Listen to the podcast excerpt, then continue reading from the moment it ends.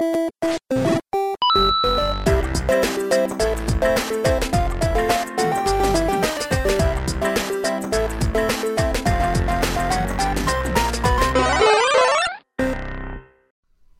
und herzlich willkommen, da sind wir wieder bei Pixel, Polygone und Plauderei.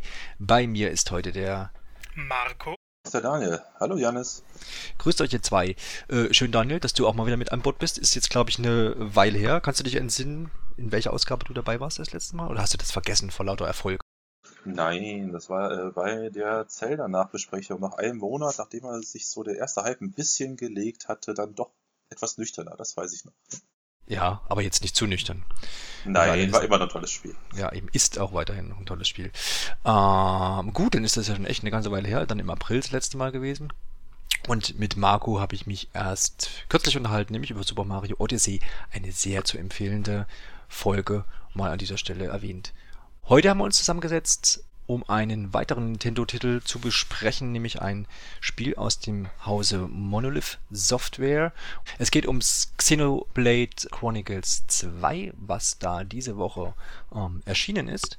Und ja, der Titel wurde eigentlich auch erst dieses Jahr angekündigt, nämlich im Januar als die Switch ja so richtig ins Rollen gekommen ist, zumindest hat man dort damals im Januar ja die Konsole enthüllt, wir wissen das alle, und hat eben auch das ähm, Line-Up so ein bisschen umrissen und dort wurde eben das Spiel ähm, erstmals der Weltöffentlichkeit ähm, ja gezeigt und es hat viele Menschen überrascht, nicht wahr, Marco? Definitiv. Ähm, vor allem hatte man noch Xenoblade Chronicles X im Kopf, das ja gar nicht so lange her ist, äh, dass es erschienen ist. Und plötzlich kündigen sie nicht einen Port an, mit dem viele gerechnet haben, sondern tatsächlich einen richtigen Nachfolger in Anführungszeichen mit Xenoblade Chronicles 2. Ja, Daniel, wie hast du das im Januar erlebt? War das für dich die größte Überraschung oder gab es andere Sachen, die interessanter waren? Nein, also definitiv die größte Überraschung. Ich bin sowieso JRPG-Fan und ich fand auch schon Xenoblade Chronicles, äh, also der erste Teil, hat damals schon äh, einiges viel besser gemacht als die anderen JRPGs und deswegen, ja, ich halte mit dem Port echt mit auch und äh, Hätte die natürlich auch wieder gespielt, aber die, äh, ja, ich war einfach sprachlos wegen der Fortsätze. Ja, okay. Dann äh, können wir uns mal gleich reinstürzen. Ihr habt ja schon erwähnt, ähm, es gab davor auch noch ähm, andere Xeno-Spiele, nämlich auf Wii, auf Wii U und jetzt eben auf Switch. Ähm, zum einen äh, Xenoblade Chronicles, ja, also der erste Teil. Danach auf der Wii U Xenoblade Chronicles X und nun eben jetzt Xenoblade Chronicles 2. Ähm, ist das die Reihenfolge, die wir auch storytechnisch äh, so erwarten können, ähm, Daniel, oder ist es völlig anders? Ja, also storytechnisch ist das äh, ziemlich egal. Das fällt sich so ein bisschen wie bei Final Fantasy. Das heißt, äh, ja, es gibt Elemente, die kehren wieder, aber so ein Zusammenhang ist da nicht wirklich zu erkennen. Und äh, man kann alles lose spielen, wie man lustig ist. Okay, also ja, okay. Ja. Äh, lassen sich also die Spiele jetzt auch gar nicht unbedingt in Reihenfolge bringen. Nee, also ähm, vergleichen vom Spielerischen ja. Also 1 und 2, ähm, da passt schon wirklich die Fortsetzung der Zahl. Mhm. Ähm, das äh, X spielt sich dann doch etwas anders, mit einem anderen Fokus. Und deswegen, äh, also ich würde tatsächlich 1 und 2 zusammenzählen und X eher so Richtung Spin-Offs Okay, also X ist dann so quasi der Ausreißer. Ein wenig. Okay, Markus, siehst du genauso, oder? Ja, gibt's eigentlich nicht groß was hinzuzufügen. Äh, X ging halt schon fast in Richtung MMO, aber doch noch äh, Einzelspielermäßig äh, gut dabei. Und Xenoblade 2 fühlt sich dann jetzt, also Xenoblade Chronicles 2 fühlt sich wie die wirklich die Fortsetzung an, wenn man die Story mal weglässt. Okay, wunderbar, dann haben wir das doch eingeordnet. Ähm, wenn wir gerade bei den Vorgängern jetzt sind, äh, ich weiß so, man muss jetzt dazu sagen, ich bin da, hab die Spiele, kommen wir gleich zu mir, ich habe die Spiele selber nicht gespielt. Ich habe zumindest, was heißt nicht gespielt, ich habe den ersten Teil, äh, naja, mal so angespielt, ne, und habe dann mal wieder gemerkt, okay, JRPG ist nicht so mein Ding. und habe das dann wieder ähm, beiseite gelegt, hat mich aber damals trotzdem auch wie äh, von der Seite her beeindruckt. Das, ne, also einfach große Welt und die Weiten, die man da so hatte, das war schon für die Konsole damals ja eigentlich relativ einzigartig. Ähm, aber die anderen Teile, inklusive des neuen, habe ich natürlich noch nicht gespielt und auch den X-Teil, ähm, den habe ich dann auch ausgelassen, einfach aus der Erfahrung vom ersten Teil. Nicht, dass es ein schlechtes Spiel wäre, aber einfach nicht so mein Ding. Ähm, wie geht's denn bei euch? Seid ihr damals auch auf Wii eingestiegen oder habt ihr das dann auf Wii U erst nachgeholt? Marco, wie ähm, hast du begonnen mit Xenoblade? Also ich hatte zum Release tatsächlich damals gar nichts von Xenoblade Chronicles gehört. Ähm, erst als dann diese große Diskussion äh, losging, dass es halt nicht in Amerika erscheinen sollte, habe ich mal was von gehört, habe mir dann erste Testberichte durchgelesen. Soll ja doch ganz gut gewesen sein. Ähm, wirklich in Kontakt bin ich aber erst auf dem New Nintendo 3DS gekommen, wo ich es mir dann recht schnell geholt hatte. Und ähm, es ist halt ein großes Spiel, es äh, benötigt viel Zeit und ich habe es dann auch tatsächlich, ich glaube, zwei Wochen vor dem Release der Switch erst durchgespielt. Ähm, Xenoblade Chronicles X hingegen, ich habe es fünf, sechs Stunden angespielt, aber der, der, der Weggang von einer richtig fokussierten Geschichte, der hat mir persönlich nicht gefallen, weshalb ich dem Spiel dann vielleicht gar nicht erst die Chance geben konnte, die es verdient hätte. Ja, Daniel, wie, was war dein erster Kontakt mit dem ersten Teil? Ja, es war lustig, wo das Spiel damals rauskam, hatte ich so ein bisschen die äh, Wii links liegen lassen und war dann doch zur technisch stärkeren äh, Konkurrenz gewechselt und war auf einmal im Saturn unterwegs, aber Bräutrag und sehe auf den Monitoren irgendwie so, oh, das sieht aus wie ein JRPG richtig coolen Landschaften und äh, faszinierenden Lebewesen. Was ist denn das? Ja, da habe ich tatsächlich ausnahmsweise mal, obwohl ich auf Nintendo Online unterwegs bin, äh, von einem Nintendo im Saturn so richtig den Gast gelernt. Ja, ähm, bin dann auch relativ schnell ins Spiel gekommen. Hab, was weiß ich, 20, 30 Stunden reingesteckt, aber dann doch wieder wegen dieser Pixelmatsche auf den äh, HD-Fernsehern gesagt, naja, spiele ich doch lieber wieder die andere Person, leider. Aber dann beim äh, 3DS habe ich dann doch das Spiel wieder durchgezogen und auch sehr ausgiebig gespielt mit vielen Sidequests und Harmoniegesprächen und Kolonie 6 ausbauen und und und und und. Also bis am Ende irgendwie weitere 70 Stunden zusammengekommen sind. Ja, das ist ja beachtlich. Dann muss, ja. dann muss das ja was heißen. Ähm, Marco, du hast gesagt, du hast auf dem 3DS, beziehungsweise der New 3DS, ähm, den ersten Teil quasi nachgeholt. Ähm, wie, das interessiert mich ganz kurz noch. Ähm, wie war denn da die technische Umsetzung? Hast du dir die Wii-Version da im Vergleich nochmal angeschaut gehabt? Oder ähm, hast du das ganz isoliert dir angeschaut und hast gesagt, ja, passt ja? Also ich hatte natürlich dann gehört, das Spiel kommt auch auf den äh, New 3DS raus. Dann stand ich aber doch vor der Entscheidung, will ich es dann auf der Wii spielen, beziehungsweise irgendwann kam ja auch der, ähm, der, der Wii-Titel im Wii U eShop. Oder möchte ich es dann auf dem 3DS spielen? Und für mich war dann der überzeugende Faktor, dass ich es halt mitnehmen kann. Denn wenn man es grafisch verglichen hat, war natürlich schon ein großer Unterschied in den Trailern zu sehen. Als ich dann den 3DS richtig in der Hand hatte, das Spiel draufgeladen hatte, natürlich, es sah schlechter aus, aber es sah jetzt nicht furchtbar aus, wie jetzt in einigen anderen Trailern, was natürlich dann auch an der Größe des Bildschirms liegt. Und ähm, bis auf die Texturen, die Grafik allgemein, waren die Landschaften immer noch wunderschön, gerade was Weitsichten angeht, ähm, wirklich beeindruckend für den 3DS. Auch die Ladezeiten, ähm, Schnellreise zu komplett anderen Gebieten innerhalb von zwei Sekunden. Also technisch war das auf jeden Fall großartig. Äh, die einzige Sache, die man da noch zusätzlich bemängeln könnte, ist, finde ich, die Bildrate. Die konnte mal ordentlich ruckeln oder gerade in Kämpfen ging die dann auch sehr weit runter. Es hat aber aufgrund des Kampfsystems dann nicht gestört. Von daher war ich mit der 3DS-Fassung sehr zufrieden. Jetzt konnten wir ja gerade schon bei, bei Daniel heraushören, dass er doch der äh, Serie durchaus zugeneigt ähm, ist. Ähm, wie gehst du denn oder wie bist du denn jetzt so von den Erwartungen her an ähm, Xenoblade Chronicles 2 herangegangen? Also jetzt von der Enthüllung her hast du ja schon gesagt, dass dich das sehr gefreut hat und du da auf jeden Fall überrascht warst. Ähm, wie hast du es gehalten mit Trailern im Vorhinein anschauen? Wie hast du es gehalten mit Informationen einholen? Oder hast du einen spoilerfrei eingelegt, wie du es auch bei ähm, Zelda getan hast? Also ich war schon äh, ja, auch relativ skeptisch, weil ich dachte, Xenoblade war für mich so wirklich die Offenbarung im JRPG-Bereich. Und dann, ob die das nochmal schaffen, da war ich, ja, ja habe ich sehr, sehr stark dann gezweifelt. Ähm, aber wie gesagt, ich wollte mich da auch nicht so viel spoilern lassen und ähm, besonders so, was dann wieder an unterschiedlichen genialen Landschaften gibt und so, habe ich dann immer äh, sehr schnell weggeguckt, wenn dann doch mal in der Direkt irgendwie ein Abschnitt davon kam. Und ja, ich muss sagen, am Inhalt ist auf jeden Fall gelohnt, wirklich wenig zu erfahren, weil jetzt konnte ich ja schon äh, ausgiebig spielen. Und äh, jetzt im Nachhinein habe ich mir ein paar Trailer angeguckt und da habe ich tatsächlich sogar im Forum Leute gewarnt, Leute, guckt das nicht an. Das ist, äh, das sind schon teilweise sehr viele Spoiler in diesen Trailern drin. Ja, klar, auf jeden Fall. Das ist ja sowieso gerade ein bisschen ähm, der Trend, weiß nicht, ob das bei uns im Forum einfach noch so ist, ähm, äh, sich da echt spoilerfrei zu halten. Auch jetzt bei Mario Odyssey ging mir das auch so. Dem habe ich mich dann auch angeschlossen. Ich hatte auch mal so eine Phase, wo ich irgendwie alles aufgesogen habe. Ja, hatte natürlich auch ein bisschen damit was zu tun, wenn man für so ein Online-Magazin schreibt. Klar, dann muss man ja irgendwie auf eine Weise auch informiert sein. Ähm, auf der anderen Seite ist man ja auch dennoch auch Spieler und möchte sich manche Sachen einfach auch nicht versauen und dann kann ich es immer verstehen, wenn man da das versucht zu umschiffen.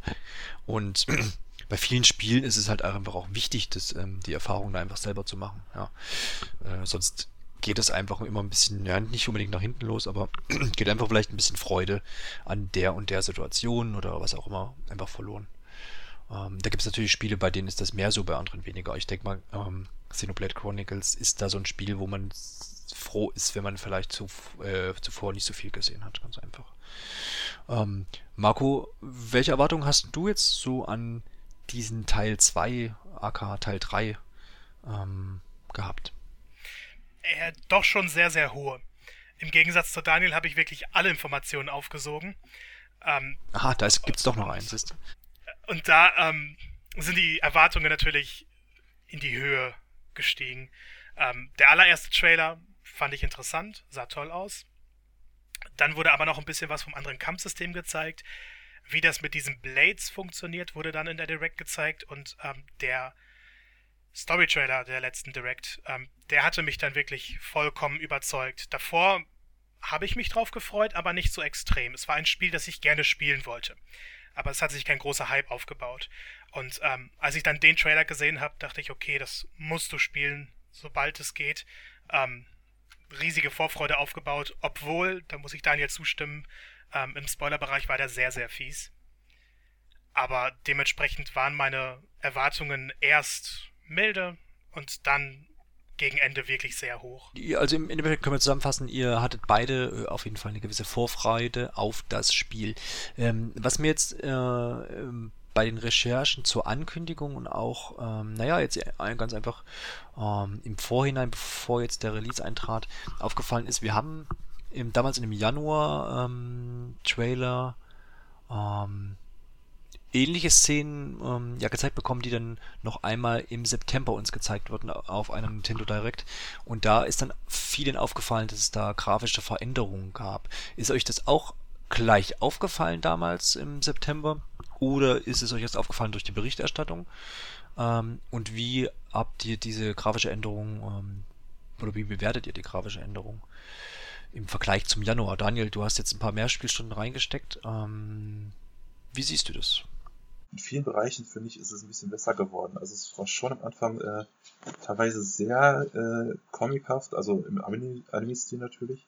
Ähm, ja, nach den Änderungen sahen schon die, äh, besonders so Beleuchtungseffekte und sowas, äh, ein bisschen atmosphärischer aus, fand ich. Deswegen, ja, habe ich auf jeden Fall die grafische Änderung begrüßt. Ich habe da eigentlich, wenn ich ganz ehrlich sein soll, wirklich durch die Berichterstattung erst was erfahren. Ähm, und wenn ich mir auch heute die Trailer ansehe, finde ich ja, da wurde was überarbeitet, aber so beim normalen Gucken ist es mir gar nicht groß aufgefallen. Äh, was aber auch damit zu tun hat, dass ich den ersten Trailer schon sehr toll fand und ähm, die Ästhetik in beiden Trailern wunderbar ist. Was da jetzt mehr oder weniger an Details war, ist mir gar nicht großartig aufgefallen. Okay, ja, also mir ging das jetzt ähnlich, ähm, dass das dann einfach aufgefallen ist durch diese Berichterstattung und dann ja, dann hat man sich angeguckt und auch wie bei dir, Marco, dann, dann ist es einem auch aufgefallen. Ähm, kann, ich kann das aber auch jetzt so, zumindest ich habe das Spiel nicht gespielt bisher, aber ähm, das, was ich mir jetzt in den Trailern und den Vergleichsvideos angeguckt habe, denke ich, war das, waren das gute Änderungen, die sie da jetzt durchgeführt haben. Ähm, oder gute Erweiterungen, wenn man es mal so vielleicht sagen, sagen möchte. Insgesamt, ähm, vielleicht ein bisschen ungewöhnlich, dass wir jetzt mit der Grafik einsteigen, aber jetzt sind wir einfach da. Ähm, der grafische Vergleich zu, zu den äh, Vorgängerteilen jetzt. Ähm, klar, wir haben jetzt schwächere Konsolen vorher gehabt. Die Switch hatte dann doch ein bisschen mehr drauf als Wii U und die Wii. Ähm, aber vom Stil her hat sich ja doch einiges geändert. Äh, zumindest ist das in meinen Augen so. Daniel, kannst du dazu was sagen? Ja, also ich finde auch, das schon ah, einen dicken Hut würde ich sagen, besonders so auf die Charaktere bezogen. Ja, gut, das war schon am Anfang der erste größte Kritikpunkt und das merkt man auch wirklich äh, beim Spielen, dass die Charaktere schon ein bisschen äh, animehafter sind, was dann auch teilweise so im Humor durchkommt. Also so diese äh, typischen, ja, diese unrealistisch ulkigen Szenen, der 14 Fachbegriff, wie war der? Weiß ich gar nicht. Wer, wer Animes kennt, der weiß halt, ne, wo die dann auf einmal dann äh, die riesen Augen bekommen und Nasenbluten und sowas, ne. Ähm, solche Szenen kommen schon mal vor, auf jeden Fall öfter als im Vorgänger. Aber die stören nicht so wirklich, finde ich. Das sind eher so ein bisschen, bisschen Auflockerung zwischendurch, zwischen dem doch, zwischen der doch der ernsten Thematik. Also es passt. Stil passt, Stil passt zur Story, will ich damit im Endeffekt sagen. Ja. Marco, ähm, für, für dich das gleiche Urteil oder siehst du es anders? Ja, im Grunde das gleiche. Ähm, ich finde halt, Xenoblade Chronicles 2 hat jetzt, äh, ist das blöd formuliert, aber man kann sich vorstellen, als ob ein anderer Filter drauf wäre. Aber die, die Art der Umgebungen ist vom selben Stil. Also es sieht alles wunderbar aus. Es gibt große Städte, Riesengebäude. Wenn man die Titanen sieht, ähm, ist man schon beeindruckt. Aber es hat diesen Anime-Stil stärker, wie Daniel schon beschrieben hat.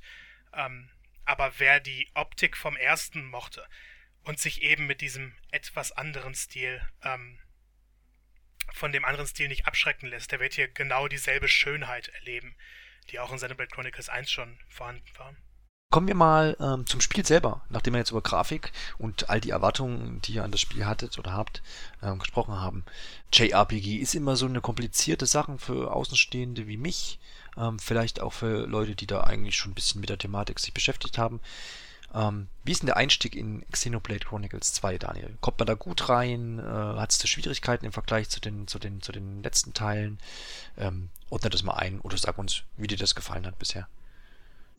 Also ähm, der Einstieg ist äh, sehr, sehr locker, weil das, äh, die machen das wirklich sehr gut stückweise. Das heißt, ähm, am Anfang hat man, also schon relativ früh kommt ein einzelner einfacher Kampf, eins gegen eins quasi. Und da lernt man schon äh, ja, die, die grundsätzliche Kampfsteuerung mit den äh, vier Face-Buttons. Ähm, danach geht es erstmal wieder weiter mit einiges Story und ähm, im Laufe der, der, Zeit kommt immer wieder Neues dazu und zwar wirklich in einem Tempo, dass man sich äh, mehr, als genug, dass mehr als genug Zeit hat, sich damit allen erstmal gut zurechtzufinden. Und auch für das Story geht das äh, also genauso. Also nicht nur das äh, Gameplay an sich, sondern die Story fängt auch sehr, sehr klein und ruhig an mit, äh, mit Rex und seinem Job und äh, ist noch gar nicht so das große böse Übel und auch äh, Pyra kommt erst später dazu. Oh, ja, das ist auch in allen Belangen, kommt man erstmal schön in die Welt rein, finde ich. Okay, das klingt äh, doch erfreulich, Marco. Kannst du dem beipflichten oder siehst du das kritischer? Nö, ich sehe es genauso positiv. Ähm, man wird wirklich sehr, sehr schön in die einzelnen Systeme reingeführt. Und auch von der Geschichte gibt es eine tolle Spannungskurve. Ähm, im Großen und Ganzen fand ich, dass in Xenoblade Chronicles 1 war der Einstieg zwar auch gut, aber er hat sich noch ein bisschen mehr gezogen. Und hier ist man wirklich Action an Action erstmal gebunden und die Spannungskurve bleibt dermaßen hoch, gerade am Anfang. Gibt eigentlich kaum was zu bemängeln. Okay, seht ihr, ähm, das sind doch zwei Einschätzungen, die durchaus positiv sind. Äh, ich habe mich vorher so ein bisschen erkundigt und gab es jetzt Vorwürfe zum einen, dass das ähm, Gameplay schon ähm, dadurch, dass es sich ja ähm, doch recht ordentlich geändert hat in einigen Teilen, ähm, Anfang so ein bisschen überfordernd äh, sein könnte, weil du, naja, schon relativ früh jetzt auf Gegner stoßen könntest, die für ein viel höheres Level als man selber ähm, hat und dann es eben Schwierigkeiten eben gibt, die zu besiegen oder man überhaupt nicht wüsste, wie man das angehen sollte. Das ist quasi nicht der Fall oder kann man die einfach umgehen, Daniel? Ja, also es kommt tatsächlich vor, äh, dass man schon früh auf äh, sehr starke Gegner trifft. Äh, das Level steht in der Gegner immer dran, man kann die umgehen, aber wenn man nicht aufpasst, ja, es reicht tatsächlich schon im ersten größeren Gebiet, dass der Gegner dann einen einmal klatscht und das war's schon. Aber äh, die Rücks Rücksetzpunkte sind, sind äh, relativ fair. Man verliert auch nichts. Äh, man landet am letzten Schnellreisepunkt mit minimaler Ladezeit. Also ist nicht schlimm, wenn man mal drauf geht, muss ich sagen.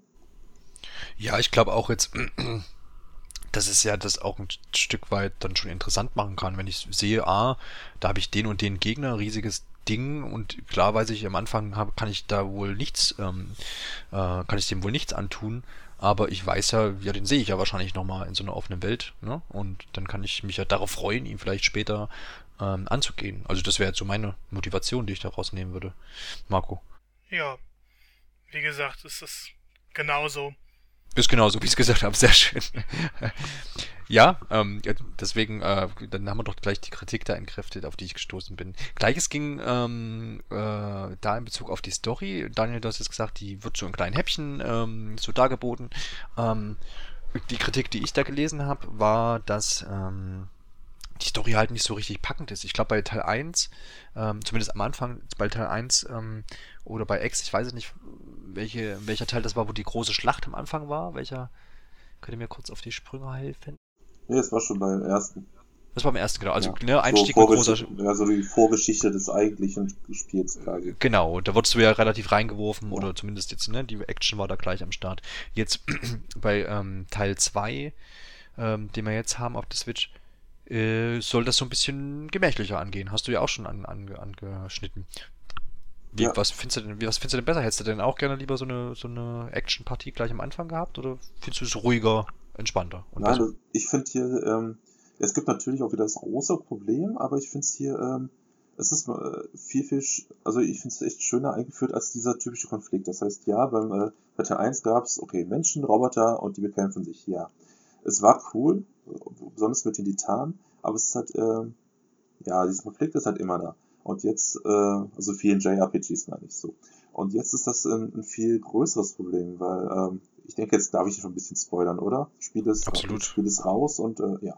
Also ähm, das ist in, in der Welt gibt es nicht mehr zwei Titanen, sondern äh, viele und auf den unterschiedlichen Titanen leben, leben unterschiedliche menschliche Völker. Und das Problem ist, äh, diese Titanen beginnen langsam zu sterben. Und ähm, auch wenn die Story an sich ruhig anfängt, ist dieses äh, Hintergrundwissen schon mal, ja, da weiß man, okay, da wird, wird schon viel, viel passieren. Und so bahnt es sich halt langsam an, dass die Völker Angst haben, dass ihre Titanen sterben und dass sie dann äh, natürlich auch andere Lebensräume suchen und dass dann sich auch Kriege, Kriege anbahnen können und und und. Also es steigert sich halt schon im Hintergrund deutlich und äh, mit diesem großen potenziellen Konflikten im Hintergrund gibt es dann natürlich auch das Schicksal um äh, Rex und Pyra, was dann auch damit wieder verflochten ist. Also ja, ist, ist auf jeden Fall genug da. Plus, plus noch, ähm, ja, nicht zu viel spoilern. Also Pyra hat auch eine Vergangenheit und äh, die wird schon früh angedeutet und es gibt auf mehreren, auf mehreren Ebenen gibt's halt sehr viele spannende Elemente und ähm, ja, die bleiben auch fast durchweg allesamt spannend. Man kriegt immer wieder ein neues Häppchen zu den einzelnen Handlungssträngen und also über die Story kann man sich absolut nicht beschweren. Die fesselt definitiv. Das klingt doch gut. Ähm, zumal ja jetzt Teil X ähm, storymäßig da ein bisschen, ja, nicht so gut unterwegs war, ne? Ja, das kann man so Ja. sagen. Ja, ja, also das ist zumindest das, was ich gehört habe und ihr bestätigt das. Ähm, gut, dann haben wir das ja diesen Kritikpunkt auch noch entkräftet. Marco, kannst du dem nochmal was entgegensetzen oder sagst du, nö, der Daniel hat recht? Einmal mehr muss ich ihm zustimmen, tatsächlich. ähm, ich finde nur gerade im gerade im Vergleich zu Xenoblade Chronicles X ähm, war ja mein größter Kritikpunkt, dass es keinen interessanten Hauptcharakter gab, weil man ihn ja selber erstellt hat etc. Und hier wird man mit Rex wieder an einen charismatischen Helden geführt. Natürlich, Stereotypen sind auch vorhanden, aber wie er zu Pyra stößt, die Verbindungen zwischen den beiden, das alles im großen Rahmen ist wunderbar spannend und persönlich finde ich auch, ähm, dass sich Xenoblade Chronicles 1 erst entwickelt hat mit der spannenden Geschichte und hier fängt es schon spannender an. Okay, das klingt auf jeden Fall alles ähm, danach, dass ähm, das jetzt keine flache Story ist, sondern dass es auch schon einen Tiefgang äh, hat, so wie Daniel jetzt erwähnt hat. Ähm, ich weiß nicht, Daniel, willst du, willst du noch irgendwie dazu was sagen zur Story oder sagst du, nee, das wäre dann zu viel des Guten für all diejenigen, die das Spiel noch spielen wollen? Nee, also ich verrate nicht mehr. Wie gesagt, ich habe schon im Forum gewarnt, Leute, guckt euch den Trailer nicht an, weil, ähm, ja, das war jetzt auch bei dem aktuellsten Story-Trailer so, der jetzt erst vor ein paar Tagen veröffentlicht wurde, dass, ähm, da gibt's Elemente drin, die sagen einem im Trailer nichts, aber ähm, wenn man dann eine Story, äh, das Spiel spielt, äh, kriegt man am Anfang schon so ein Storyfetzen zugeworfen, wo der Trailer schon die Lösung verrät quasi.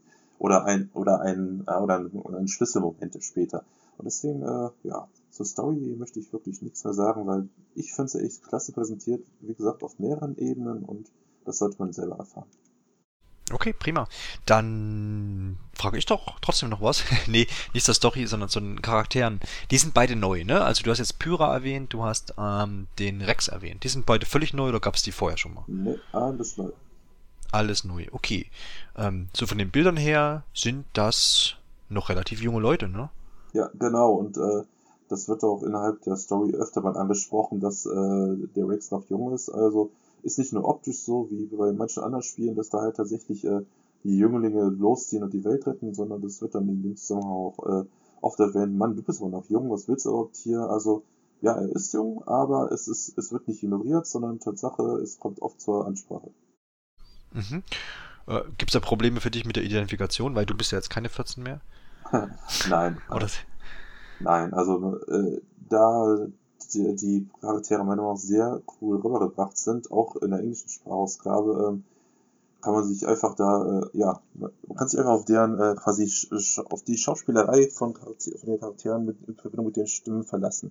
Es ist nicht perfekt, besonders so im Bereich der Gesichtsanimation, da es manchmal schon Momente, die so ein bisschen, ja, kleines Fremdschämen verursachen, finde ich, aber insgesamt äh, kann man sich da schon in der Story verlieren und mit den Charakteren noch identifizieren. Okay, prima. Ja, das ist ja die Hauptsache. Ähm, Marco, hast du mit Problemen mit jungen Helden? Eigentlich nicht. Ähm, natürlich kann man über gewisse Merkmale von Pyra diskutieren. Ähm, sie ist aber älter und ähm, Rex an sich ist so ein charismatischer Held, finde ich persönlich, äh, dass man sich da, wenn man sich ein bisschen zurückdenkt, diese Verspieltheit, diese Naivität auch ähm, sich gut vorstellen kann. Ähm, Daniel, die, die, der Marco hat jetzt nochmal die Pyra, Pyra erwähnt. Ist es denn, spielt man beide Charaktere? Spielt man nur den Rex? Ist das anteilsmäßig gleich? Nee. Oder? Nein, also die gehören quasi zusammen. Man hat ja halt, äh, ne, Rex ist halt ein Meister und jeder Meister hat seine äh, bis zu drei Klingen und äh, man steuert dann den Meister selber. Aber ähm, ja, die ist mit der Klinge verbunden. Das heißt, die läuft dann bei einem Kunden einfach neben einem her und in den Kämpfen äh, sind die Spezialangriffe halt davon abhängig. Also direkt steuern nein, aber äh, sehr ins Gameplay eingeflochten. Also sie ist quasi ein Teil von Rex, wenn man so will. Genau. Okay. Die Navi äh, von Rex. Nein, nein, nein, nicht so nervig. viel mehr Persönlichkeit. ja, okay, das ist ja nicht schwer, ne? Äh, Gut, dann lassen wir es mal bei in Sachen Story und dergleichen, bevor es dann noch ähm, böse Gemüter im Nachhinein gibt. Äh, du hast schon angesprochen, eben Kampfsystem, die Blades hast du angesprochen. Äh, wie, versuch das mal zu uns zu beschreiben, wie es funktioniert. Vielleicht auch äh, zu schauen, ob du irgendwie einen Vergleich ziehst jetzt zu den anderen Teilen, ob das irgendwie zugänglicher geworden ist, ob es schwieriger geworden ist, ähm, wo es Vorteile, wo es vielleicht Nachteile gibt. Ähm, verschaff uns mal einen Überblick in Sachen Kampfsystem. Erste Frage eingangs erwähnt, vielleicht weil das für dich jetzt schon ähm, äh, selbstverständlich ist, weil du das schon eine Weile gespielt hast. Wir reden hier nicht von rundenbasierender Action, ne, sondern äh, wie ist es einzuordnen? Ja, es ist quasi so ein bisschen dieses äh, MMO-System. Das heißt, ähm, es sieht zwar aus wie Echtzeit, aber die, äh, an, aber man haut nicht mit Knöpfchen, Knöpfchen, Knöpfchen drücken ständig zu, sondern äh, man geht ins Regel dahin und sagt angreifen dann gibt's halt den Autoangriff, der immer automatisch im gleichen Rhythmus ausgeführt wird und man kann dann mit seinen äh, Spezialattacken da halt eingreifen. Okay, alles klar. Dann kann es einordnen. So, was macht das Kampfsystem noch aus? Ist das eine Stärke von, des Spiels, oder? Ja, also auf jeden Fall, ähm, das, obwohl es halt quasi dieses ähm, MMO-Kampfsystem ist, ähm, ist es ein bisschen, äh, oder sagen wir mal eher merklich interaktiver man muss schon äh, sehr viel gucken, weil es viele Systeme gibt, die aufeinander aufbauen und äh, dass man auch ähm, besondere Punkte beachten muss, wie zum Beispiel manche Attacken ähm, sind stärker, wenn sie von der Seite von hinten ausgeführt werden. Ähm, andere Attacken lassen die Gegner schwanken und Schwanken der Gegner kann umgeworfen werden. Dann gibt's noch äh, besondere Sachen, wie manche Attacken ähm, hinterlassen äh, mit einer Wahrscheinlichkeit von sowieso Prozent ähm, äh, Heiltränke und und und.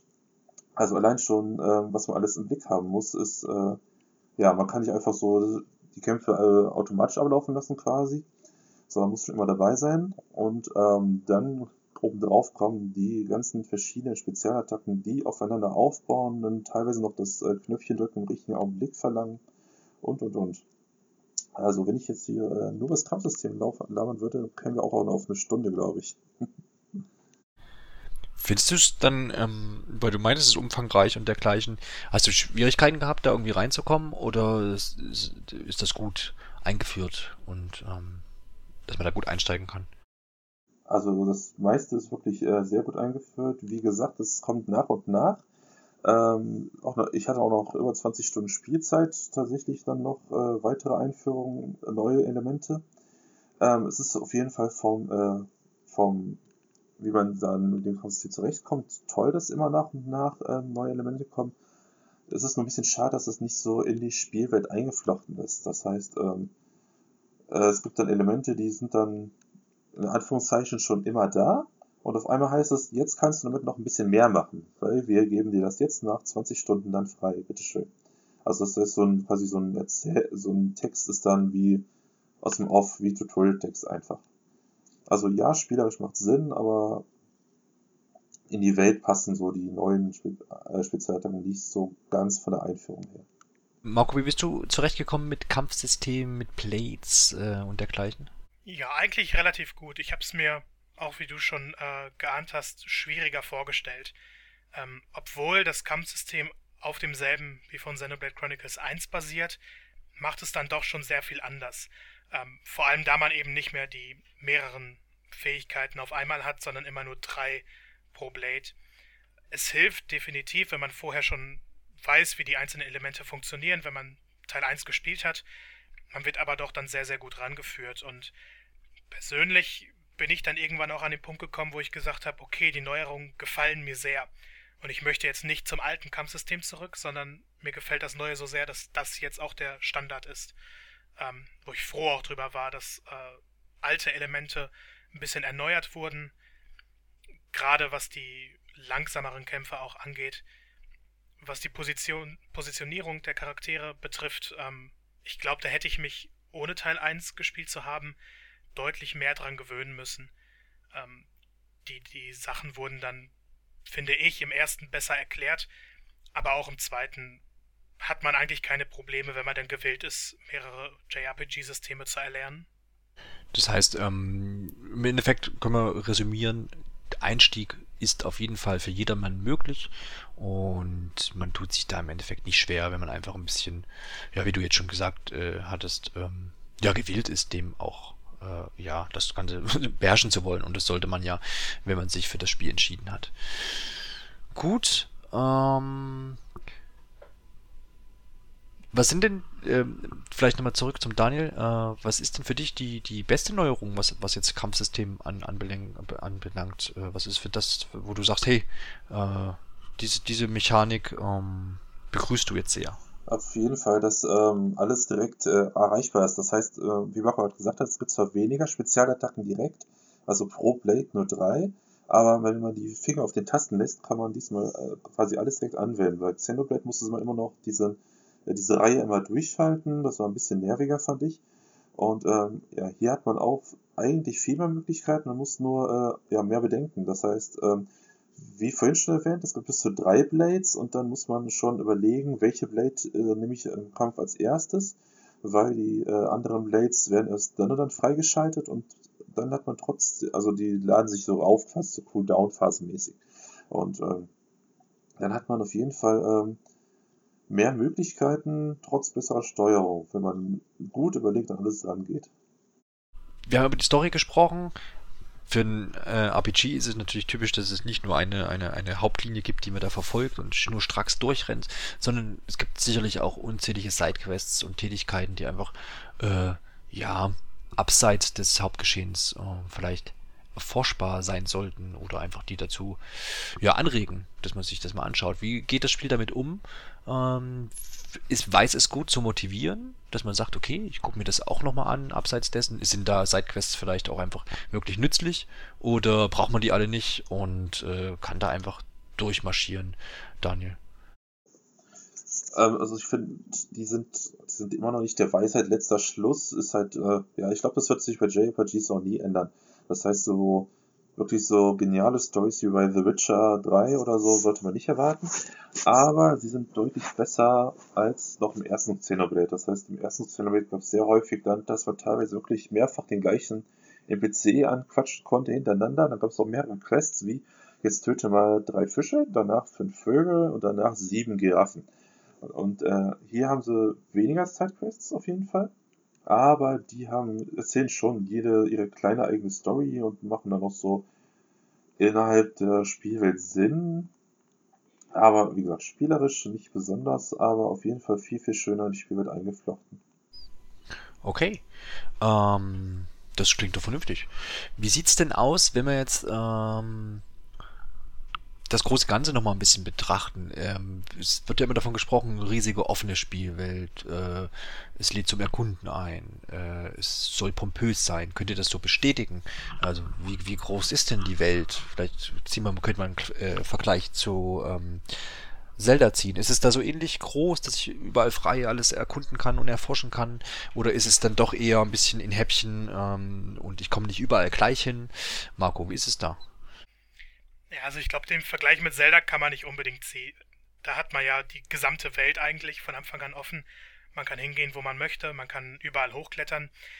Es ist hier doch deutlich klassischer.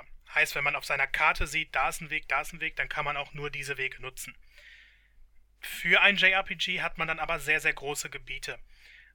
Und ähm, die zu erkunden, da durchzulaufen, Gegner zu bekämpfen, das ist eine riesige Spielfläche.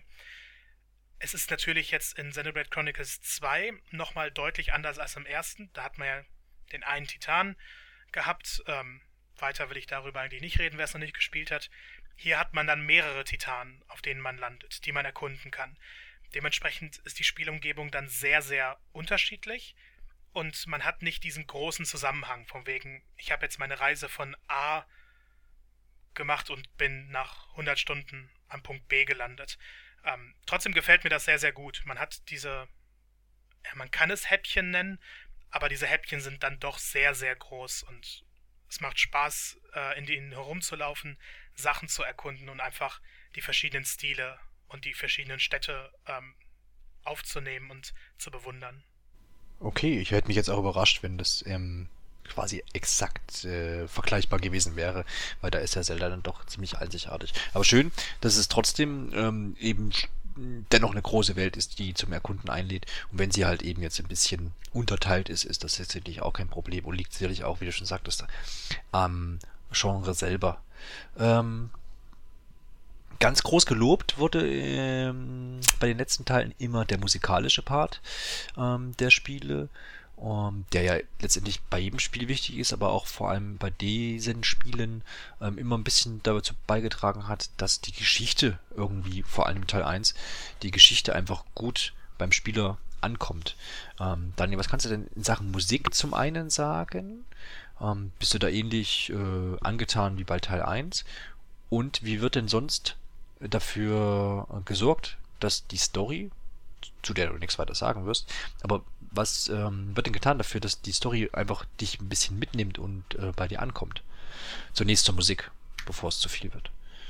Geht auf jeden Fall wieder in die Richtung im ersten Xenoblade. Das heißt, so richtig toller orchestraler Soundtrack und äh, erzeugt richtig klasse Atmosphäre und sie schaffen es auch immer so, die, äh, also richtig so die, die Umgebung einzufangen. Das heißt, wenn man da äh, wenn man auf weiten Ebenen unterwegs ist, dann hört, hört die Musik sich auch richtig so quasi frei an, so los geht's, jetzt, äh, jetzt erkunden wir, entdecken wir.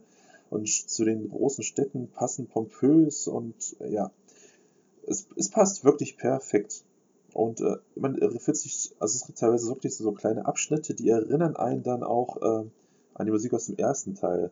So besonders auf der äh, Ebene von Gaur zum Beispiel. Das war eine, im ersten Teil so die, ich glaube, die erste richtig offene, riesige Ebene, die man erkundet. Und genau so, so äh, beim zweiten Teil gibt es auch ein, einen, so einen Moment, wo man auf die erste freie Ebene kommt und denkt, wow. Und der Soundtrack von dieser Ebene ist, erinnert, also die, die erinnern sehr daran, äh, aneinander, diese beiden Tracks. Man fühlt sich einfach musikalisch auf jeden Fall äh, zu Hause. Also wenn schon das Thema Musik von Xenoblade Chronicles 2 angesprochen wird, möchte ich dahin schmelzen. äh, es ist ein unglaublich guter Soundtrack und äh, man möchte eigentlich jedes Mal mit dem Kopf schütteln und sich fragen, wie haben sie das hingekriegt? Wie haben die so eine extrem hohe Qualität geschaffen? Ähm, bei mir war halt dieser besondere Moment gerade das erste Kampfthema. Ähm, man kommt rein und das ist direkt ein Ohrwurm. Der wird natürlich auch oft gespielt, der Track, aber man hört ihn jedes Mal gerne und der zeigt, dass das eine epische Reise wird. Ähm, also was das, die Sache Musik angeht, besser hätte man es nicht machen können. Auch toll, ähm, was vom ersten übernommen wurde, ist halt dieser, äh, dass die Musik immer so ein Tag- und Nachtthema hat. Das klingt alles danach, ähm, Marco, dass man jetzt eigentlich sagen müsste, dass ähm, der Soundtrack von Xenoblade Chronicles 2 ein besserer ist als der von Breath of the Wild. Weil das hat mich irgendwie bei Breath of the Wild so als einziges ein bisschen gestört, dass da mir fast zu wenig Musik äh, vorkam. Daniel, siehst du das anders? Du bist ja auch ein Breath of the Wild äh, Fan. Und jetzt hast du die Musik von äh, Xenoblade gehört. Kannst du da einen Vergleich ziehen, wenn wir schon mal bei solchen Vergleichen sind? Ja, also ich bin auch eher der Fan von den epischen orchestralen Soundtracks und Breath of the Wild war da schon mir an vielen Stellen auch zu ruhig. Also ich kann das unterschreiben, wer gern den Soundtrack auch äh, einlegt in die Stereoanlage und voll aufdreht, abseits vom Spiel, äh, der ist mit Xenoblade auf jeden Fall viel besser beraten. Ja, gibt's, ähm, weil du es gerade erwähnst, gibt's irgendwie einen Modus abseits des Hauptspiels, wo man sich die Tracks nochmal anhören kann? Das wüsste ich jetzt nicht, aber auf jeden Fall sehr vorteilhaft ist, dass man äh, im Bereich der Soundeffekte äh, alle möglichen Regler einstellen kann, von äh, Stimmen, über Geräusche in, in den Zwischensequenzen bis zum Soundtrack. Also wer, wer viel mehr Wert auf die Musik legt, kann die auch im Vergleich zum Rest deutlich lauter drehen. Mhm, okay, prima. Ähm, mit in die gleiche Kerbe schlägt ja die Synchronisation. Soweit ich informiert bin, haben wir einmal Japanisch äh, im Original und quasi die englische Übersetzung als Sprachausgabe und ansonsten in diesem Fall jetzt deutsche Texte. Für welche ähm, Sprachausgabe hast du dich entschieden, Daniel? Auf Englisch. Die ist auch äh, meiner Meinung nach wirklich sehr gut geworden, sehr emotional. Also die äh, Sprecher legen sich richtig ins Zeug und weiß, wie die Charaktere sich immer gerade fühlen. Und äh, ja, also wie ich eben schon sagte, die Animationen sind, äh, Gesichtsanimationen sind nicht immer so perfekt. Das ist schon, die sind schon, schon leicht puppenhaft, aber äh, das, das wird durch die äh, Synchronsprecher auch im Englischen auf jeden Fall deutlich wettgemacht. Marco, welche Version hast du dir angehört? Bei mir war es auch die englische. Ähm, vor allem fand ich es wieder wunderbar, dass da sehr, sehr viele verschiedene britische Sprecher drin hatten. Heißt, man hat die tollen Akzente wieder. Ähm, bei der Synchronisation ist meiner Meinung nach aber noch einiges schief gelaufen, denn oft passen die Lippenbewegungen nicht. Oder dann bewegen sich noch die Lippen und die Charaktere reden gar nicht mehr. Also da bedarf es eigentlich noch einem Patch, weil das ist in einigen Szenen sehr, sehr unschön. Ja, das soll natürlich nicht sein, aber es hat man eigentlich ja immer wieder in Spielen, ne? Und dann wird das manchmal noch ausgebessert. Ist immer, ist immer ein bisschen unschön, da, äh, unschön, da gebe ich dir auf jeden Fall ähm, recht.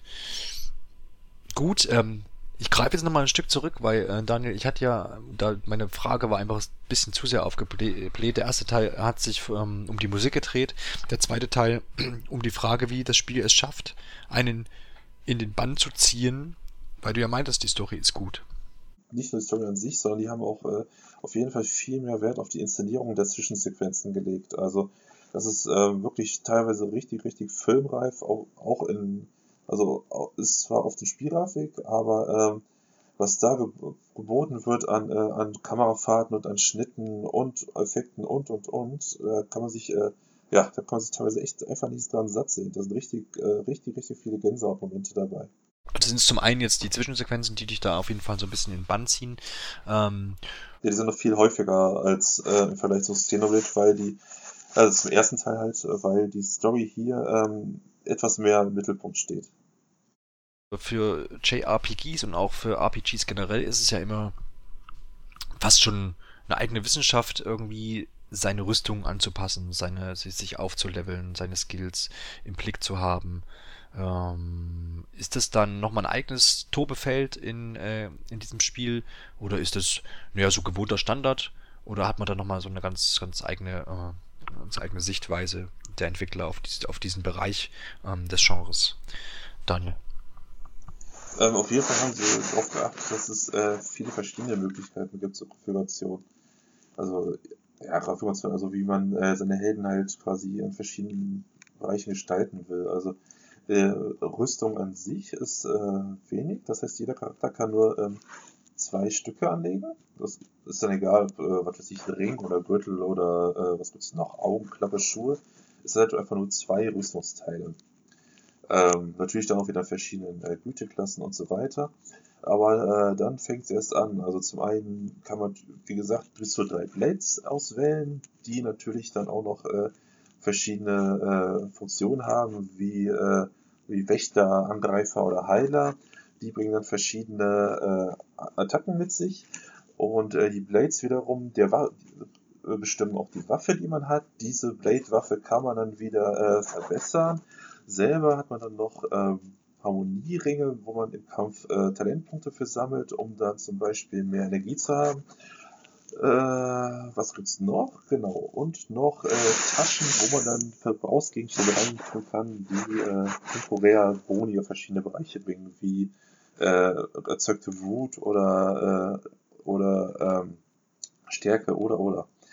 Das heißt, äh, ja, optisch kann man leider nicht anpassen. Genau das wollte ich noch sagen mit der Rüstung. Es hat keine optische Auswirkung mehr auf die Charaktere im Gegensatz zum ersten Xenoblade. Aber so das insgesamte Konfigurieren nach Spielstil, das heißt mehr, äh, mehr Schaden austeilen, mehr einstecken können, mehr Heiler sein, kann man hier in so vielen Bereichen besser, äh, ja, besser bestimmen als noch im ersten Teil. Also das macht echt Spaß, hier den Charakter nach seinem Spielstil zu gestalten. Okay, Marco, hat äh, Daniel noch irgendwas vergessen, was es noch anpassbar gibt, wo du gesagt hast, hey, das ist ja lustig oder womit du dich auseinandergesetzt hast? Ja, ich war sehr überrascht, dass jede Klinge äh, nochmal so im, im JRPG-Bereich einen eigenen Fähigkeitenbaum mitbringt. Ähm, der ist dann aber nicht so klassisch aufgebaut, von wegen investier da jetzt alles Mögliche rein äh, an Punkten oder Erfahrung, sondern es müssen bestimmte Aktionen vollführt werden, damit sich die Klingen verbessern, damit die neue Fähigkeiten erlernen, ähm, noch mehr Möglichkeiten bieten. Und die Klingen selber ähm, kann man einerseits durch die Story bekommen, aber man kann auch diese Kernkristalle, ich glaube, sie heißen so, finden, ähm, woraus dann komplett neue Blades entstehen. Ähm, ich war dann erst ein bisschen überrascht, weil es gibt eine Liste, die jetzt nicht zu kurz ist mit allen Klingen, aber da werden dann auch nur die besonderen Klingen angezeigt und es gibt so viele andere Arten davon. Ähm, man kann, glaube ich, Stunden in den Menüs verbringen und alles Mögliche anpassen. Ja, ich habe gelesen, dass man extra äh, in das Entwicklerteam noch Gastdesigner äh, angehört hat, äh, die quasi noch Klingen gebaut haben, weil es so viele sind. Ja, und die sind auch wirklich optisch teilweise sehr, sehr differenziert. Aber ähm, das wird auch in der Story erklärt, warum die manche sehr extrem aussehen und äh, ja, also selbst wenn man sich nach den, ich glaube bei Twitter wurde irgendwie fast jeden Tag eine neue Blade oder so enthüllt. Wie gesagt, ich habe es mir nicht angeguckt, aber ich habe es irgendwas mitbekommen. Und äh, manche haben sich aufgeregt über diesen das Design, aber es gibt halt solche eine kleine Erklärung, äh, warum die Blades äh, ja so aussehen und deswegen passt das schon. Ja, okay. Na, da kann man gespannt sein auf diese Vielfalt an Klingen. Ähm, was neu ist, soweit ich informiert bin, ansonsten korrigiert mich, Expansion Pass, Season Pass, gab es jetzt bei den ersten Teilen nicht, ne? Bei den ersten beiden. Genau. Ja, äh, und äh, mal für den Überblick, ähm, dass man da, das ist relativ umfangreich. Ähm, Im Dezember gibt's äh, so ein paar neue Items ähm, für die Charaktere. Im Januar soll es dann schon neue Quests geben für das Hauptspiel.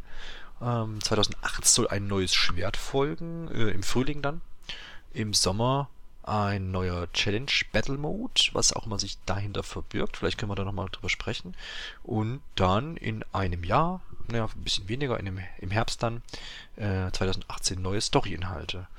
Ähm, allerdings, bei all diesen äh, fünf Sachen, die werden nicht einzelerwerbbar sein, zumindest Stand jetzt. Uh, sondern man muss da gleich zuschlagen und den, das Komplettpaket quasi für 30 Euro, sage und schreibe, ähm, ja, muss man da investieren, um dann das Paket ähm, erhalten zu können. Jetzt haben wir bei Zelda schon eine, eine DLC-Politik äh, eingeführt. Ja, also Nintendo ist da eher ein bisschen hm, geizig mit umgegangen. Kann man gut finden, kann man schlecht finden. Vorher war es ein bisschen bei Mario Kart. Ähm, da war das eigentlich gut gelöst, weil der Preis da absolut fair war. Ähm, bei Zelda muss man jetzt noch so ein bisschen abwarten, was jetzt mit DLC 2 ähm, passiert. Das ist nämlich dann der Story DLC, der dann vermutlich äh, im Dezember noch erscheinen wird. Da muss also passen, ob, äh, oder ab, abwarten, ob es dann mit dem Preis so im Nachhinein dann passt. Ähm, bei ähm, Chronicles 2 klingt das ja jetzt eigentlich relativ umfangreich. Äh, Marco, hast du dich mit der Thematik schon auseinandergesetzt oder hast gesagt, pff, äh, kaufe ich sowieso oder nee, mache ich generell nicht oder schaue ich erstmal, was da so kommt? Auf welcher Seite stehst du da bei der Thematik, bei dem Spiel? Also im Grunde genommen stehe ich eigentlich positiv dazu, dass äh, Spiele im Nachhinein erweitert werden. Da können die Entwickler auch gerne Geld für verlangen, ähm, solange die Inhalte wirklich spannend sind, äh, nochmal packen. Was Nintendo aktuell macht, finde ich persönlich aber nicht so gut. Ähm, ich kenne mich nämlich von anderen Spielen, die dann auch einen Season Pass bieten, dass ich dann tatsächlich nur ein, zwei bestimmte DLCs mir geholt habe, weil ich an den anderen kein Interesse hatte. Bei Zelda zum Beispiel habe ich ihn mir noch nicht geholt, äh, da ich die Inhalte des ersten einfach nicht spannend finde. Ich persönlich würde es jetzt nicht nochmal in einem schwierigeren Modus durchspielen. Ähm, und finde es etwas ärgerlich, dass wenn ich halt die, den großen DLC, der jetzt noch kommt, spielen möchte, das gesamte Paket holen muss. Und bei Xenoblade sieht das ähnlich aus. Ich brauche keine neuen Items, ich brauche auch keine neuen Quests, weil ich das Spiel schon so umfangreich genug finde. Diese neuen Story-Inhalte, die dann aber zu Schluss kommen sollten, die finde ich schon sehr interessant. Und ich weiß, es wird mich jetzt schon nerven, wenn ich zu dem Zeitpunkt mir alles holen muss und nicht auswählen kann, dass ich eben nur die Sachen möchte, die ich auch haben möchte. Äh, von daher, ich stehe dem etwas kritisch gegenüber. Ich sage erstmal abwarten. Ähm, vorher hole ich ihn mir sowieso nicht, wenn dann in dem Moment, in dem er komplett ist. Oder in dem Moment, in dem was kommt, von dem ich weiß, ich will es jetzt wirklich spielen. Ja, ich glaube, ist ein guter Punkt. Ich habe mich da ähnlich verhalten jetzt bei Zelda. Ich warte jetzt ab, was da äh, storymäßig kommen soll. Und dann schlage ich wahrscheinlich zu, weil es wahrscheinlich ganz nett sein wird für die, ähm, für das Geld, was es dann eben kostet. Aber dennoch kann ich dir da ähm, beipflichten, dass ich es jetzt auch nicht, dass ich es auch lieber hätte, wenn man sagt, okay, du kannst es teilen, ja, also du kaufst den ersten oder den zweiten oder beides zusammen. Und äh, ja, wer beides zusammen äh, kauft, kriegt halt dann nochmal einen Rabatt, ne? Kann man ja auch machen. Ähm, Fände ich auch besser. Ähm, andererseits kommt es halt auch auf den Preis jetzt an. Wenn man das Gesamtpaket für 30 Euro bekommt und schlägt tatsächlich erst im Herbst 2018 zu, weil man dann diese neuen Story-Inhalte haben möchte, dann muss man halt einfach überlegen, möchte man 30 Euro für neue Story-Inhalte ausgeben und wenn einem das wert ist, dann kriegt man halt das andere Gedöns noch dazu und ja, hat es dann oder hat es nicht. Ähm, Daniel, wie siehst du das? Ja, Xenoblade ist schon an sich so ein riesiges Paket für den, für, den normalen Vollpreis und ob man dann am Ende noch was obendrauf braucht, äh, wage ich momentan noch zu bezweifeln, weil schon beim ersten Xenoblade haben die wenigsten wohl äh, auch nur annähernd die 100% erreicht, weil wenn man so liest, dass dann Leute bis zu 150 oder auch 200 Stunden brauchen. Und äh, auch wenn ich nicht glaube, dass Xenoblade Chronicles für 100% ganz so viel Zeit in Anspruch nehmen wird, jetzt gefühlt. Das kann natürlich sein, wie gesagt, gefühlt. Aber ähm, ja, ob man da wirklich noch ein bisschen Quests und eine Story mehr braucht, mal gucken. Okay, ähm, wisst ihr was über diesen New Challenge Battle Mode, der dann im Jahr 2018 erscheinen soll? Nee, bisher noch nicht. Ich glaube, das wurde noch nichts gesagt, soweit ich weiß, oder? Ja, ähm, ist halt die Frage jetzt, ob das so ein bisschen so ein ja, nochmal so Boss-Battles dann aneinandergereiht werden oder irgendwie da nochmal besondere Herausforderungen gibt. Ich weiß es nicht. Müssen wir uns überraschen äh, lassen und das soll wahrscheinlich auch so sein. Ich sag mal, 2018 ist ja noch ein bisschen Zeit. Ähm, wie sieht's denn auf Seiten Online-Modi aus? Gibt es da schon irgendwas? Im Xenoblade Chronicles X war das ja Bestandteil, ne? Äh, oder nicht? Nö, nix in dem Fall. In diesem Fall nicht, aber bei X war, war, gab es Online-Anteile. Genau, da gab es ja. aktiv und passiv online. Das heißt, äh, aktiv konnte man mit anderen zusammenspielen und passiv war das dann quasi äh, so geregelt, dass ähm, Aufgaben in der Welt erledigt werden mussten. Ich weiß gar nicht mehr, was es genau war. So und so viel Gegner besiegen oder so und so viel Kram sammeln und das wurde halt, äh, man wurde halt so virtuell zu einer Gruppe zusammengefügt und äh, wenn alle zusammen das gesammelt hatten, äh, dann hat man Boni bekommen. Also gefühlt waren immer viele Spieler in der Welt unterwegs, auch wenn man sie nicht gesehen hat. Ja, aber dann schlau gelöst, ja. Genau. Und jetzt ist davon keine Spur mehr. Ja. Okay. Wie vermisst du das? Oder ist das was, wo du sagst, hey, das könnte man ja schon mal noch gebrauchen irgendwann? Oder sagst du, nö, hat auch gar nicht so richtig vielleicht reingepasst oder das Spiel hat das jetzt nicht nötig unbedingt? Genau, also es würde meiner Meinung nach zu äh, Xenoblade Chronicles 2 nicht passen, es ist schon äh, ja, wieder in Anführungszeichen das, die normale Singleplayer-Erfahrung. Das heißt, alleine äh, mit seiner Truppe die Story, äh, der Story nachgehen und ja, Quests lösen und die Welt retten wie immer. Ja, ja, absolut, das soll ja reichen.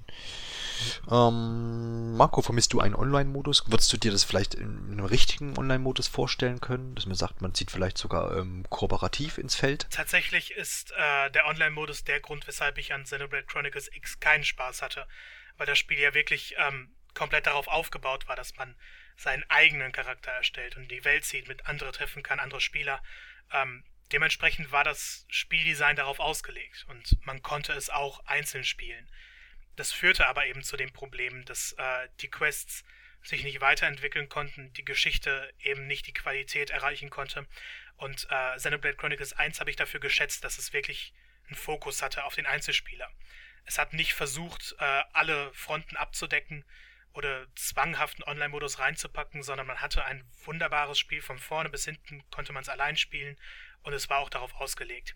Und ich glaube, deshalb werden das auch viele begrüßen, dass es in Xenoblade Chronicles 2 eben nicht diese Online-Features gibt. Denn somit hatten die Entwickler mehr Zeit, die Philosophie des ersten Teils wieder aufzugreifen und eben eine spannende Geschichte zu bieten. Eine Welt, die man eben alleine erkundet, mit Charakteren, die lebendig sind.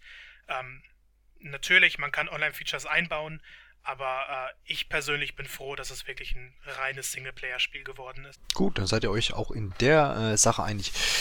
Kommen wir mal zum Ende und zur Abrechnung.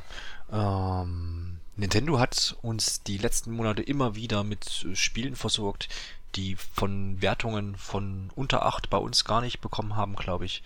Also wir hatten 8er, wir hatten 9er, wir hatten 10er, alles war dabei. Ähm, jetzt ist das Jahr zu Ende, die Switch ist, naja, so neun Monate auf dem Markt und das ist ja ganz ordentlich, so aus dem Hause Nintendo, was die Spiele anbelangt schließt Xenoblade Chronicles 2 ähm, ebenso würdig ab, Daniel, oder leistet sich Nintendo hier nochmal einen Schnitzer zum Ende des Jahres? Äh, nein, kein Schnitzer, auf keinen Fall. Also es ist wieder ein grandioses JRPG geworden. Es macht Spaß, die Welt zu erkunden. Das Kampfsystem ist äh, fesselnd und äh, die Charaktere wachsen einem ins Herz und der Soundtrack ist toll und, und, und, und, und, und, und, und. Ja, also man könnte ganz viel loben, auch wenn wir eben zwischendurch ein paar kleine Kritikpunkte hatten, aber äh, im Groben und Ganzen wiegen die nur sehr, sehr knapp. Und daher, ja, das wird zwar keine 10, aber äh, knapp drunter. Warum ist es denn keine 10? ich meine, die Wertungsdiskussion brauchen wir jetzt nicht aufkommen lassen. Aber ich denke, ja. ähm, es gibt ein paar Sachen, die du da vielleicht nochmal konkret nennen kannst. Also die 10 muss wirklich ein Spiel sein, ähm, was sich, äh, was auch etwas, etwas Neues bietet und äh, ein, ein neues Spielgefühl muss, gehört für mich dazu bei der 10, etwas, was man so noch nicht gesehen hat quasi. Und ähm, Xenoblade Chronicles 2 ist äh, ja in Anführungszeichen nur eine ziemlich gute Fortsetzung des ersten Teils. Das heißt, äh, es macht vieles besser, ist aber eben äh, nichts Neues mehr. Ja, das hat man ja oft so. Bei Sachen, die gut sind, die sind einfach auch beim zweiten Mal dann oftmals einfach noch weiterhin gut. Aber sie bieten vielleicht eben nicht diese, diesen Aha-Effekt, diese Innovation, die man vielleicht beim ersten Mal äh, spielen dann eben hatte. Ne? Das, äh, genau so kann man sagen, ja. ja. Marco, du hast jetzt noch nicht ganz so viel gespielt. Ich will jetzt auch nicht dich zu irgendeiner Wertung hinreißen, aber ähm, wie ist die Tendenz bei dir? Ist das nochmal ein guter Jahresabschluss oder sagst du, naja, äh, du hast aber bisher deinen Spaß gehabt, aber du vermutest jetzt mal, dass das jetzt für dich jetzt nicht was Besonderes ist, sondern einfach vielleicht einfach nur ein gutes Spiel. Wobei Daniel ja jetzt schon sagt, es ist für ihn eher ein sehr gutes Spiel. Ich bin da ganz bei Daniel. Es ist wirklich ein sehr, sehr gutes Spiel. Ähm, man kann direkt sagen, wer Xenoblade Chronicles 1 mochte, wird auch mit 2 sehr, sehr viel Spaß haben. Ob mehr oder weniger will ich nicht beurteilen, kann ich nicht beurteilen. Ähm, aber es ist, finde ich, beeindruckend, dass Nintendo nochmal mit so einem großen Rollenspiel das Jahr beendet. Ich würde sogar fast sagen, das beste Rollenspiel des Jahres, wenn Persona 5 nicht noch Anfang des Jahres erschienen wäre. Aber ähm, ich glaube, da kann man als Switch-Besitzer sehr, sehr froh sein, dass so ein riesiges Meisterwerk äh, das Jahr nochmal beendet. Wunderbar, dann würde ich sagen, wir beschließen diese schöne, knappe, kurze, gemütliche Runde zu Xenoblade Chronicles 2. Wir freuen uns immer wieder über 5-Sterne-Bewertungen bei iTunes und vor allem noch viel mehr über Kommentare unter diesem Artikel, wo ihr den Podcast ähm, herunterladen könnt. Ähm, ansonsten, wenn ihr unsere Episoden über einen Podcatcher oder über iTunes herunterladet, surft doch trotzdem mal auf nintendoonline.de und unterlasst uns ein äh, Kommentar. Gerne auch bei uns im Discord-Channel, der irgendwo da auch verlinkt sein sollte. Ähm, dort haben wir auch nochmal einen eigenen Bereich für den Podcast, wo ihr gerne euren Senf ablassen könnt. Von Themenvorschlägen bis hin zu Kritik, ähm, zu aktuellen und zu vergangenen Episoden. In diesem Sinne sage ich bis äh, demnächst, denn wir haben noch ein bisschen was in Planung. Wir hören uns. Bis dann. Ciao. Tschüss.